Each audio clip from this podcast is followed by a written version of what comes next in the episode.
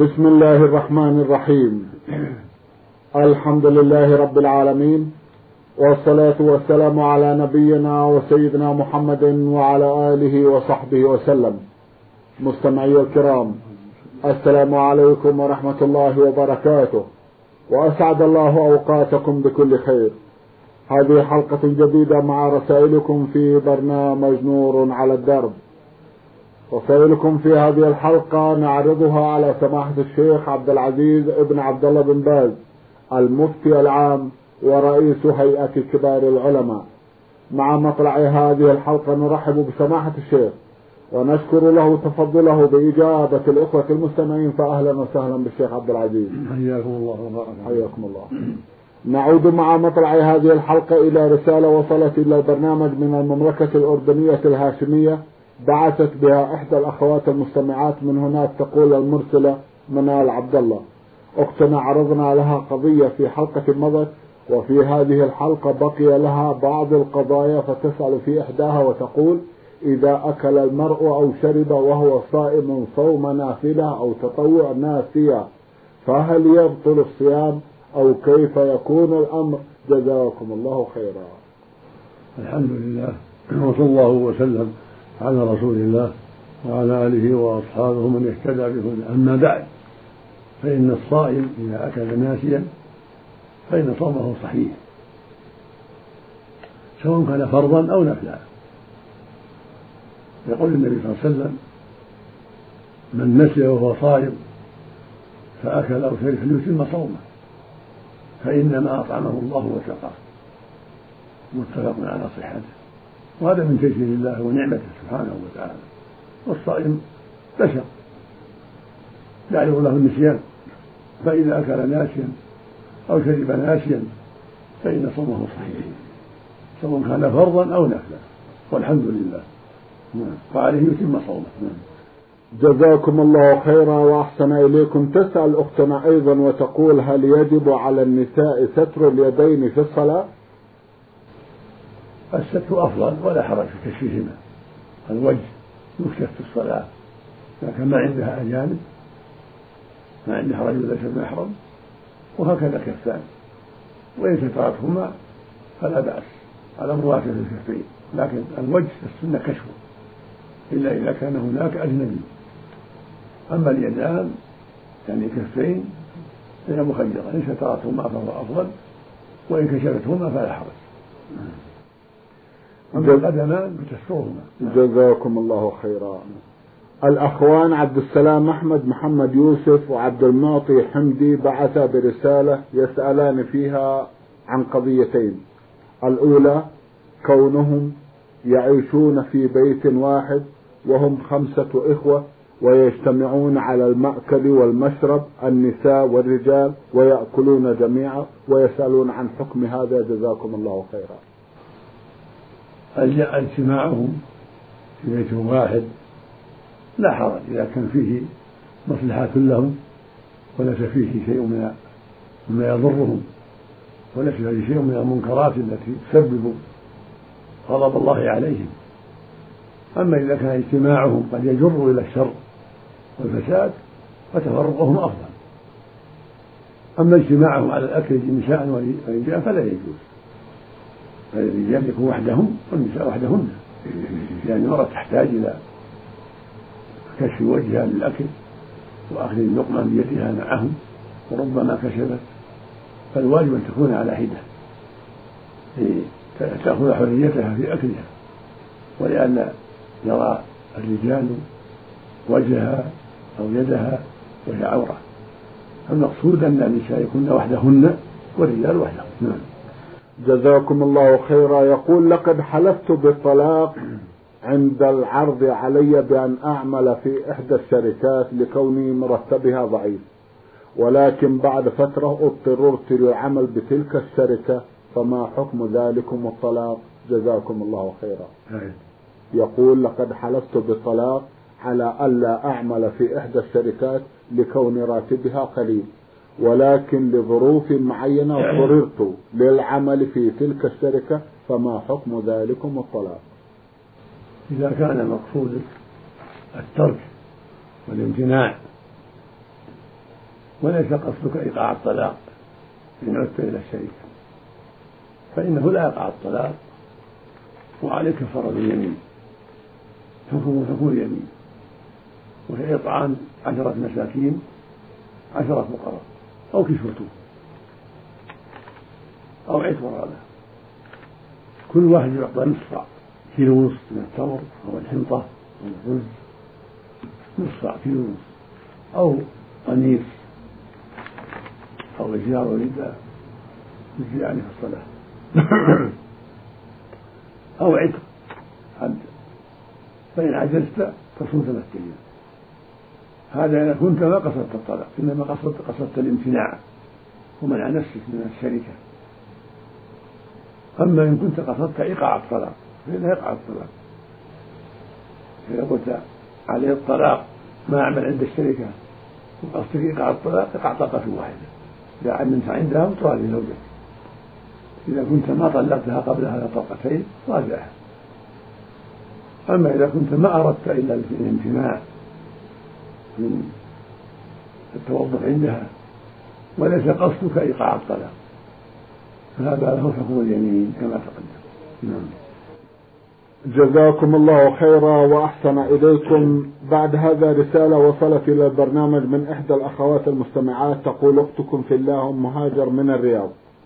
أم هاجر لها قضية تقول فيها في بعض الأحيان.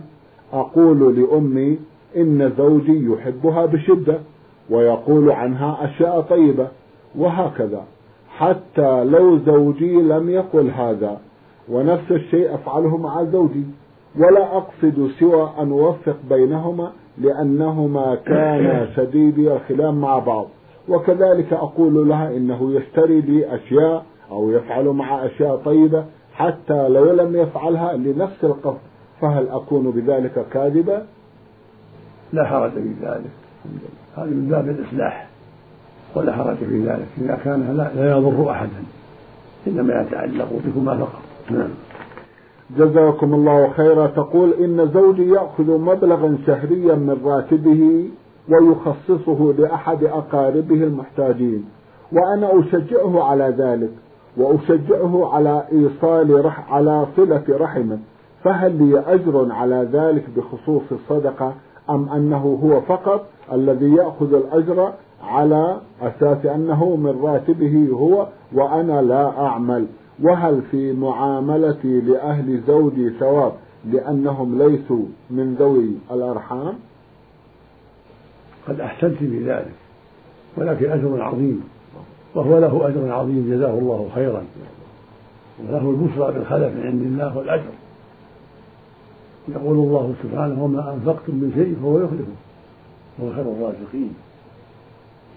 ويقول عز وجل في كتابه العظيم من ذا الذي يقرض الله قرضا حسنا؟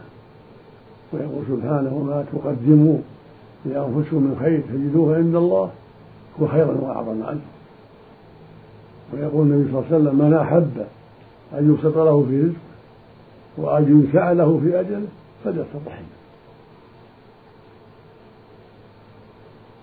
ويقول في الرحم من وصل يقول الله عز وجل من وصلها وصلته ومن قطعها قطعته. وأنت لك أجر في التشجيع والترغيب لك أجر عظيم لأن عملك من من باب الإعانة على الخير. يقول النبي صلى الله عليه وسلم والله في عون العبد ما كان العبد في عون أخيه والله يقول سبحانه في كتابه العظيم وتعاونوا على البر والتقوى. فأنت لك أجر وأبشر بالخير. نعم. جزاكم الله خيرا وأحسن إليكم. بعد هذا ننتقل إلى سلطنة عمان عبر رسالة بعث بها المستمع محمد بن سالم الراشدي. أخونا له جمع من الأسئلة من بينها سؤال يقول فيه تهاونت في الصيام في بعض الأيام في أشهر مضت من رمضان حيث أفطرت عمدا وقبل رمضانين التزمت وتبت ولزمت ثم إني ندمت على عدم العودة ثم إني عزمت على عدم العودة إلى التهاون في رمضان. هل تجزئ هذه التوبة أم تلزمني الكفارة؟ علما بأني قد نسيت عدد الأيام التي أفطرتها. التوبة يمحو الله بها الذنب ولك فيها الأجر العظيم. كما قال الله سبحانه وتوبوا إلى الله جميعا أيها المؤمنون لعلكم تفلحون. وقال النبي صلى الله عليه وسلم التائب من الذنب كمن لا ذنب له. وقال عليه الصلاة والسلام التوبة تهدم ما قبلها وعليك قضاء الأيام لقول الله عز وجل في المريض والمسافر ومن كان مريضا أو على سفر فعدة من أيام أخرى. فتقضي حسب ظنك هذا هو الأحوط لك. وإن كنت قد تبت فعليك أن تقضيها حسب ظنك إذا كنت تظنها عشرة أيام اقضي عشرة عشرين عشرين وهكذا. اعمل بظنك. إذا كنت لا تستطيع الجسم والله جل وعلا يعفو عما سلف بالتوبة الصحيحة. نعم. جزاكم الله خيرا. يقول أحيانا أتيمم في مكان وأصلي في مكان آخر قريبا منه. هل تصح هذه الصلاة؟ لا حرج الحمد لله. لا حرج تيمم في مكان تصلي في مكان آخر. لا بأس بذلك. والحمد لله. نعم. جزاكم الله خيرا. أحيانا في أيام البرد عندما أكون جنبا لا أغتسل بل أتيمم لصلاة الفجر وأصبح صائما.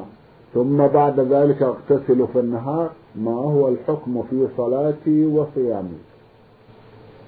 الصيام صحيح والصلاة غير صحيحة. عليك أن تغتسل. الفجر تدفي الماء وتغتسل ما دمت تستطيع في الدفء في بلد في محل تستطيع في تدفئة الماء. أما إذا كنت في البرية عاجز عن تدفئة الماء تخاف على نفسك. أجزأك يعني.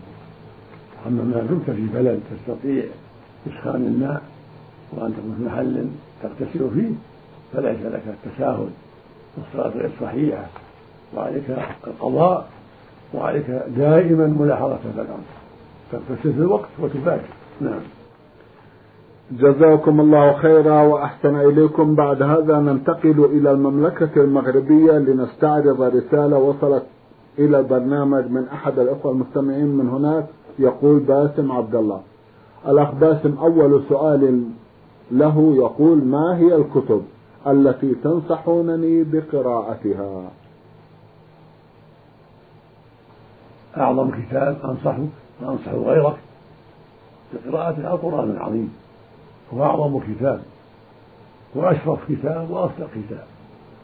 كتاب الله العظيم. نوصيك ونوصي الإخوان جميعا والأخوات بالإكثار من قراءته. تدبر معانيه. كل حرف بحسنة. والحسنة بعشر أمثالها. وفيه العلم العظيم والدعوة إلى الخير. وإلى الأخلاق الفاضلة والأعمال الصالحة. وفيه الترهيب والتحذير من كل ما نهى الله عنه. فنوصي الجميع بالإكثار من قراءة القرآن. والتدبر والتعقل. كما قال الله سبحانه إن هذا القرآن يهدي للتي قل هو للذين آمنوا هدى وشفاء. ويقول سبحانه كتاب أنزلناه إليك مبارك ليدبروا آياته وليتذكر أولو الألباب. ثم الكتب التي فيها الأحاديث الصحيحة عن النبي صلى الله عليه وسلم إذا كنت من أهل العلم مثل كتاب البخاري ومسلم والكتب التي ألفت في الصحيح تستفيد منها. مثل عمدة الحديث في عبد الغني بن عبد الواحد المقدسي. مثل بلوغ المرام فيه خير كثير وإن كان فيها أحاديث ضعيفة لكنها مبينة كتاب جيد مفيد بلوغ المرام. منتقى الأخبار ابن تيمية المجد. هذه كتب مفيدة وإن كان فيها بعض الضعيف لكن يعرف الضعيف بالتنبيه عليه من المؤلف ومن الشوكاني في نيله الذي هو شرح المنتقى وبلوغ المرام قد بين المؤلف الأحاديث الضعيفة. وتسال أهل العلم عما أشكل عليك من رياض الصالحين كتاب جيد مفيد تقرأه في بيتك وعلى إخوانك وعلى بيتك وبينك وبينك وبين زملائك تستفيدون.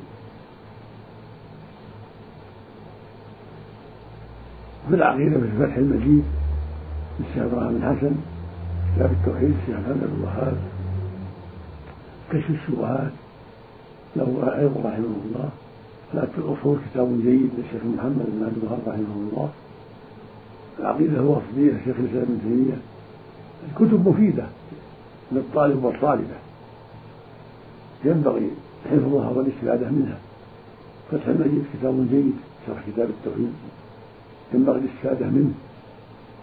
هكذا كتب العقيدة المعروفة السليمة مثل شرح ابن أبي العز علامة الطحاوية مثل الحموية شيخ الإسلام المنية شيخ الإسلام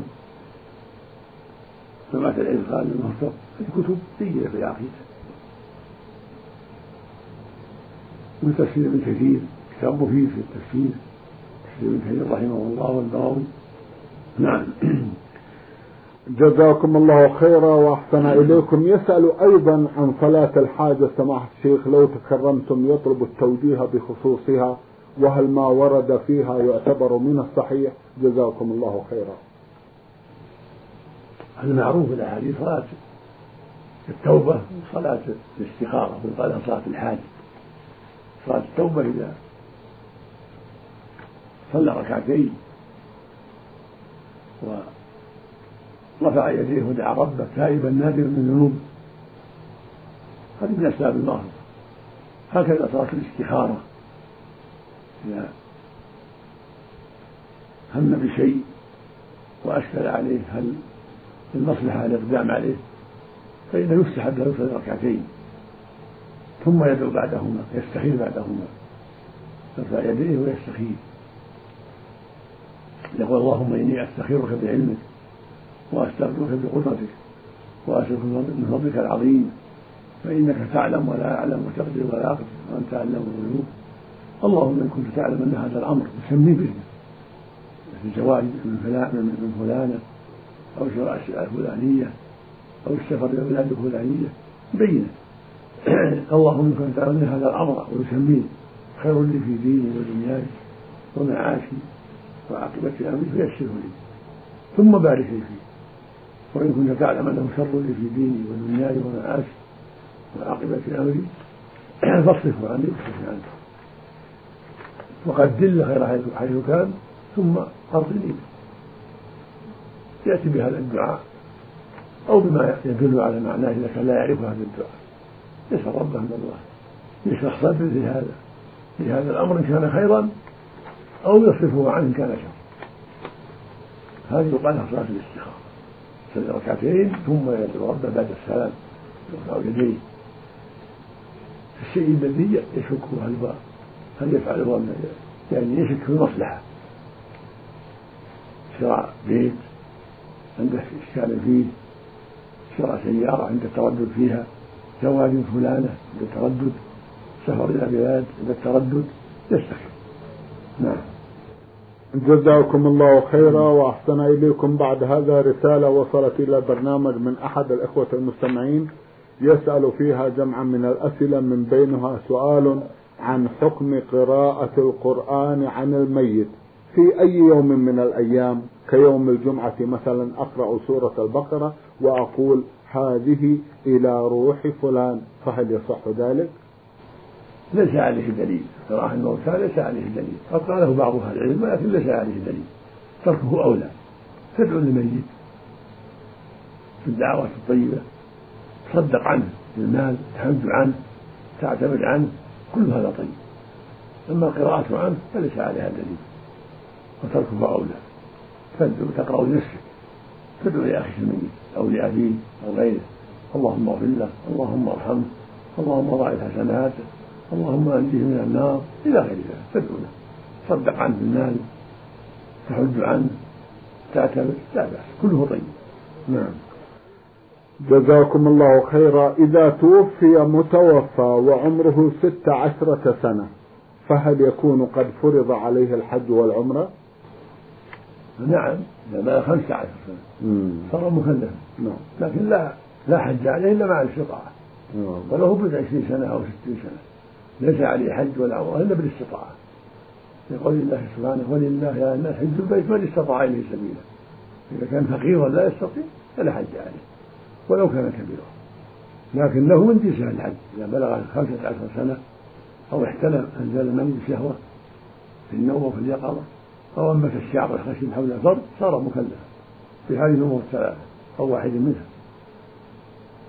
والمرأة مثله وهكذا لو حارت. تكون مكلفة الأمر الرابع في حقها تكون مكلفة لكن لا يلزمهم الحج إلا إذا استطاعوا ولا العمرة. كان عندهم مال يستطيعون وإلا فلا حج عليهم حتى يستطيعون. نعم. جزاكم الله خيرا. يقول كان لي أربعة أولاد إلا أنهم توفوا وهم صغار. بعضهم أثناء الولادة وواحد منهم بعدما بلغ أربعين يوما ولم أتذكر العقيقة عنهم. إلا أنني سمعت الآن عن وجوبها فهل أقضيها الآن؟ سنة سنة غير واجبة. سنة مؤكدة. وإن فعلتها أحسن وإن قضيتها أحسن ليلا بالسنة جزاك الله خيرا. جزاكم الله خيرا وأحسن إليكم بعد هذا رسالة وصلت إلى البرنامج من أحد الإخوة المستمعين يسأل فيها جمعا من الأسئلة. فيقول من هم أمة محمد صلى الله عليه وسلم؟ وهل الجيل الذي بعث فيهم إلى قيام الساعة أم هم الذين آمنوا به وصدقوه واتبعوه؟ جزاكم الله خيرا. أمة محمد صلى الله عليه وسلم جميع الثقلين الجن والانس هم أمته. لكنه لكن يقال له أمة الدعوة. كلهم مدعوون كلهم مكلفون مامور باتباع النبي صلى الله عليه وسلم. مأمور بتوحيد الله وطاعته واتباع النبي صلى الله عليه وسلم وترك ما نهى عنه. كلهم مأمور. جنهم وانسهم قال الله تعالى قل يا أيها الناس إني رسول الله إليكم جميعا. قال سبحانه وما أرسلناك إلا كافة للناس بشيرا ونذيرا. وقال النبي صلى الله عليه وسلم كان النبي يبعث إلى قومه خاصة وبعثت إلى الناس عامة عليه الصلاة والسلام. الأمة الثانية أمة الإجابة. وهم الذين أجابوه واتبعوه. وهم الأمة التي أثنى الله عليها ومدحها. الذين أجابوه واتبعوا شريعته. كما في قوله سبحانه كنتم خير أمة أخرجت للناس. تأمرون بالمعروف وتنهون عن المنكر وتؤمنون بالله. هؤلاء الذين آمنوا لهم الفضل العظيم. أما أولئك الذين لم يؤمنوا فيقال أمة الدعوة ولهم النار يوم القيامة لعدم إيمانهم به صلى الله عليه وسلم. إلا من لم تبلغه دعوته ولم يعلم به لكونه في أطراف بعيدة فهذا يمتحن يوم القيامة. ويسمون أهل الفترة يمتحنون يوم القيامة. فمن أجاب ما طلب منه صار إلى الجنة ومن عصى دخل النار. أما الذين سمعوا به وعلموا به ولم يستجيبوا فإنهم يكون من أهل النار. لقوله صلى الله عليه وسلم والذي نفسي بيده لا يسمع بأحد من هذه الأمة يهودي ولا نصراني ثم يموت ولم يؤمن بي إلا كان من أصحاب النار. رواه مسلم الصحيح.